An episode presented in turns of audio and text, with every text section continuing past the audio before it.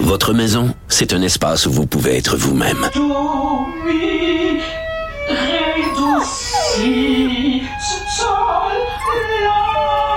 Elle mérite d'être bien protégée et vous méritez d'être bien accompagné. Trouvez la protection la mieux adaptée à votre maison avec Desjardins Assurance et obtenez une soumission en quelques clics sur desjardins.com.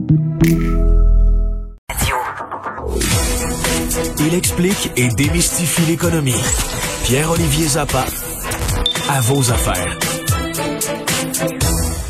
Pierre-Olivier, c'était pas un des deux sujets que tu, tu, avais envoyé il y a quelques minutes, parce que je viens de voir sur ton fil Twitter il y a quelques instants une nouvelle de dernière heure qui n'est pas une bonne concernant le conflit de travail chez Excel d'Or. Non, les négociations euh, sont au point mort, euh, Mario. Je, viens d'apprendre justement que euh, il y avait une rencontre de médiation aujourd'hui. les deux parties avaient été conviées par la médiatrice pour tenter de trouver une solution à la crise. Et honnêtement, il y avait beaucoup d'espoir qui était fondé sur la rencontre d'aujourd'hui. autant à Québec, autant chez les syndiqués, les patrons me disaient il y a une possibilité que ça se règle. mais là, les deux parties ne se sont même pas rencontrées. La médiatrice a parlé aux syndiqués, a parlé aux patrons impossible de trouver un terrain d'entente et on me dit que le creuser, c'est le fossé, dis-je, c'est même creusé. Oh. Alors il y a même il y a pas de nouvelles rencontres avec la médiatrice euh, qui a été fixée et euh, là Exceldor en appelle à, la bonne volonté des, des, syndiqués pour négocier.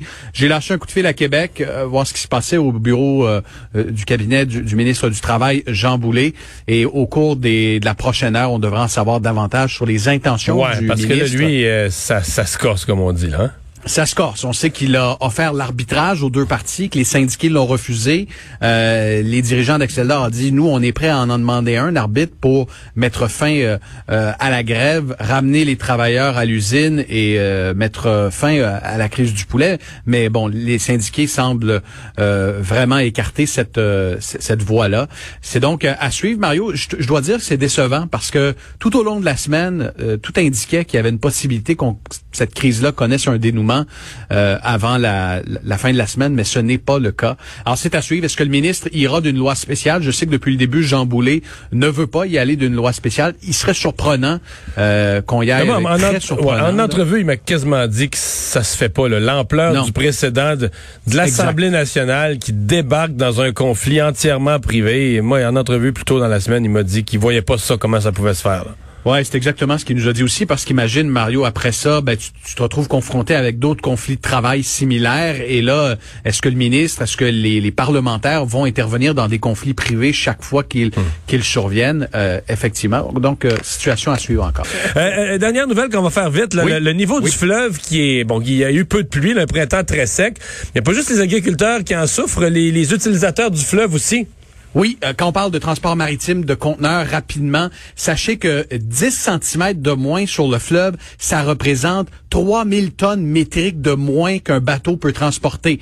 Donc les bateaux doivent se décharger, transporter moins de conteneurs. Ça a un impact économique. Pourquoi? Parce qu'on doit charger une surtaxe à ceux qui transportent de la marchandise. On, peut euh, avoir moins de conteneurs sur les bateaux en même temps.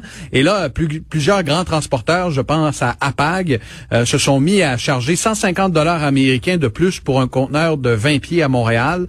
Euh, MSC charge 150 dollars aussi pour un 20 pieds, 200 dollars pour un conteneur euh, de 40 pieds. Et ce qui se passe en ce moment, Mario, c'est que les Grands Lacs vivent une sécheresse euh, inédite. C'est du jamais vu. Le, lac Ontario est à un niveau très bas. on n'avait pas vu ça depuis 1966. Alors, pour transporter de la marchandise, pensons instantanément à la SAQ, hein, qui s'approvisionne sur les marchés mondiaux et qui fait venir son vin par bateau.